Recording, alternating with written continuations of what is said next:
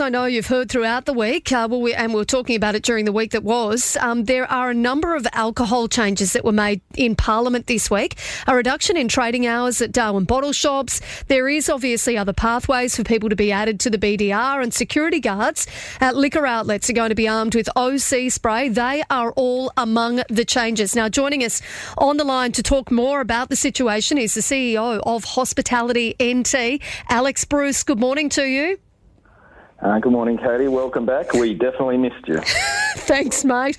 Now, um, Alex, tell me, I did hear you were very fired up earlier in the week after learning about this uh, these changes to the opening hours for bottle shops. Well, um, basically, when they were being announced. Yeah, look, that's right. And what what made it worse was all of the engagement on everything else that they tabled this this week because we do work closely, we do engage, um, we are wanting to be part of the uh, process. You know, no one's got a monopoly on good ideas. We, we, know that this is an evolving space, and for, for the good of our businesses and, and, and our workers, we, we just go, hey, if you're, if you're going to change things, please talk, us, talk to us about it. We, we, we will be realistic, we are pragmatic. We just want to go out there and run our businesses and employ Territorians. So, Alex, what impact is the reduction in trading hours going to have for various businesses around, you know, around the top end? Well, on Monday it wasn't even clear which businesses would be impacted or not. That's how much this is just a knee jerk, make it up as you go along, which after seven and a half years of the same alcohol policy minister we would hope that we were a lot better off than that. But um, my understanding is it'll be the suburban bottle shops, uh, Coolalinga, Palmerston, um, Darwin. It won't include Berry Springs, Noonamah Tavern, or any of those more rural area and beyond properties. It's all kinds of the bottle shops um, that do takeaway, whether they're standalone, whether they're attached to a pub or a club. Um, they were looking at maybe regulation, which they didn't pass this week, uh, which means that the minister will now have to use her uh, Section 88 emergency declaration power, uh, like how the minister used that at the beginning of uh, what turned out to be mm. quite a topsy turvy ride for us in Alice at the beginning of the year. Um, and so we've asked for an end date on that declaration so that their words uh, uh, and, and match their actions to what the police minister just committed on your show to, to do again. So mm. we've asked for an end date on that because they've said it's only a short term measure. Um, I agree with your texter. You know, if they're robbing Peter to pay Paul and they're sending cops down to Alice Springs, it's it's just a bit disconcerting that they turn around and go, oh, we, because of the lack of cops, we need to do this up here. So our understanding is that the expiration date is the 25th of January. Um, we have very little trust or faith in what the government says in this space, uh, because unfortunately, you, you, you've seen it play out this year. We've just lurched from crisis to crisis in the alcohol policy space. If it really was about the evidence and listening to the experts and giving the police their voice and their say and all the malarkey that's being trottled out this, this week, then those same voices, the emergency department data, the police knew mm. it by about September last year carnage, absolute carnage had been opened up into the Alice Springs community, and these guys ran away from it, ignored it, rejected it. It took the Prime Minister to override them. Uh, they'll never admit that, and we're still living through the impact of that. We're now hearing that we're getting more people from Central Australia and those areas that they black backset into making dry again. And that's one of the reasons we need to do this. So we participate in all the reviews, all the roundtables, all the accords, all the meetings. We know we're not going to get our way all the time. That's not what we're after. We know certainty isn't set in stone. This is an evolving space. Certainty for us is letting us be part of the process as you change our rule book. And that's exactly not what they did this week, Katie. I mean, it sounds like you guys were totally blindsided by this. Uh, has the Chief Minister lost credibility, telling you one thing and then doing the other? Look, and I, I get that I've been quite uh, uh, connected on this issue this week. Um, the, the, the, simple truth is, yes, she has. Um, she sat in the room with us all Monday last week. Uh, we discussed every topic in quite a what we thought was an open and honest uh, discussion on all the different issues that we can see um, um, on the horizon that are emerging. Industry just needs to know where we're going so that we can have the certainty to invest in our businesses and employ our people. And uh, I'll, I'll, I'll, I'll, tell you, Katie, she, mm. she, won people over. She won people that were detractors of hers over. Um, and the very next day she went into cabinet and blindsided us. So, you know, it is what it is. It, we are left in the difficult situation where government is now wanting to engage with us again. We always need to engage with the government of the day. Mm. They're the ones that have the stroke of a pen decisions and they keep showing they're willing to use it. Um, but, but when when do we start trusting them again? When do their words actually matter? I think this emergency declaration lapsing as intended on the 25th of January would be a good indication that we are rebuilding a damaged relationship.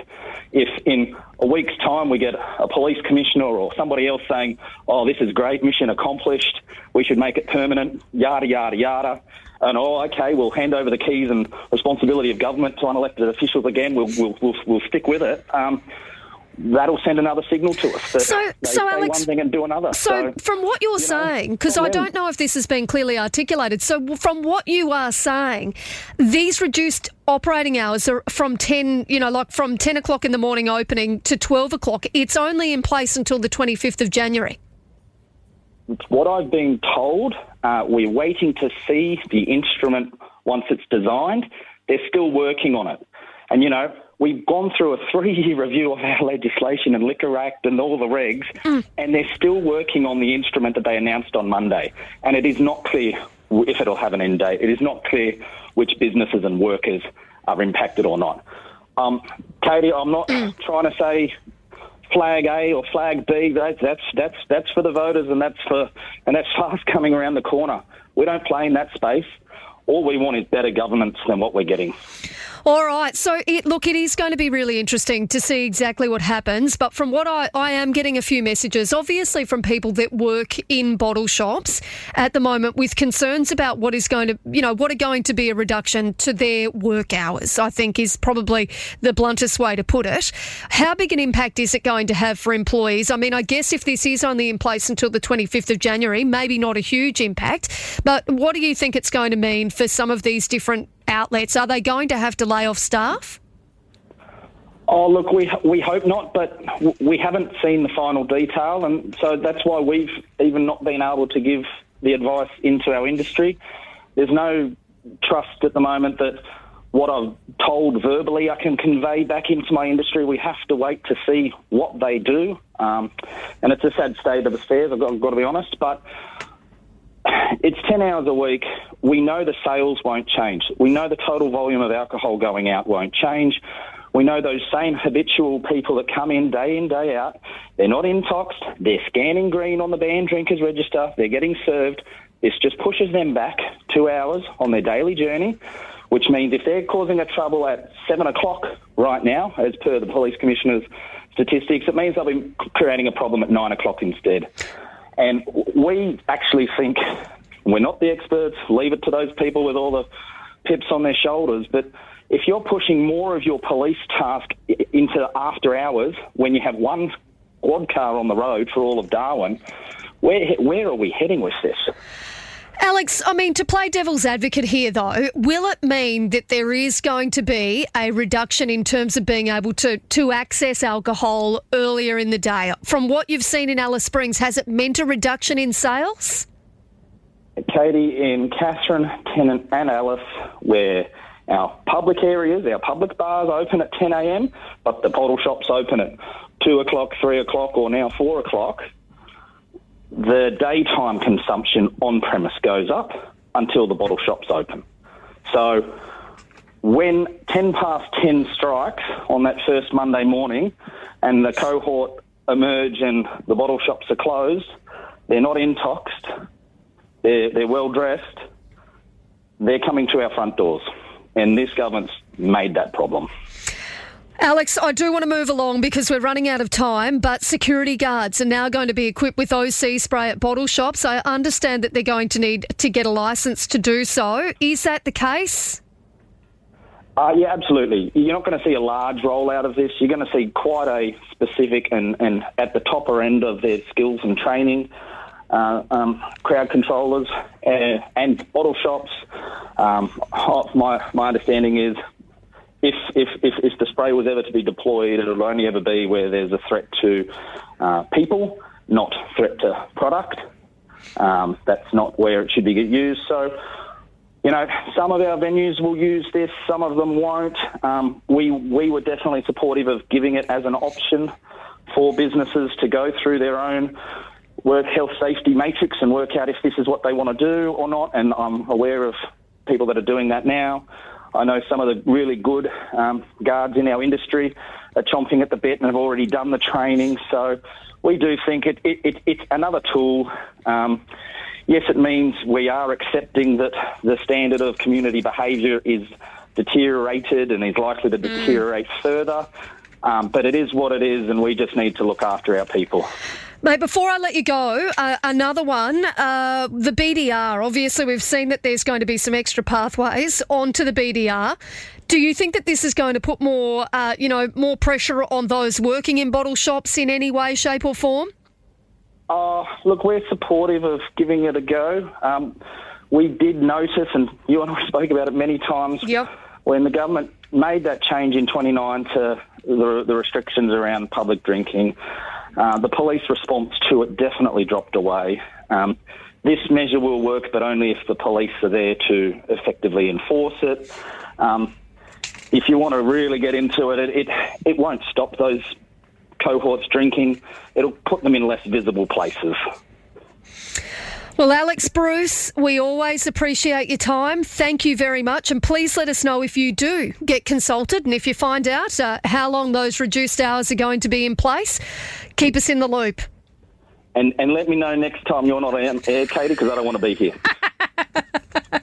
I try my best to not go on holidays very often, but you know, when it's about supporting your children, you got to do it, right? Oh, absolutely. I, I, kid you not, though, on the Sunday night, we were discussing how we're in an opportunity that they like to use and something might happen, and by the next morning, I was stepping on a rake.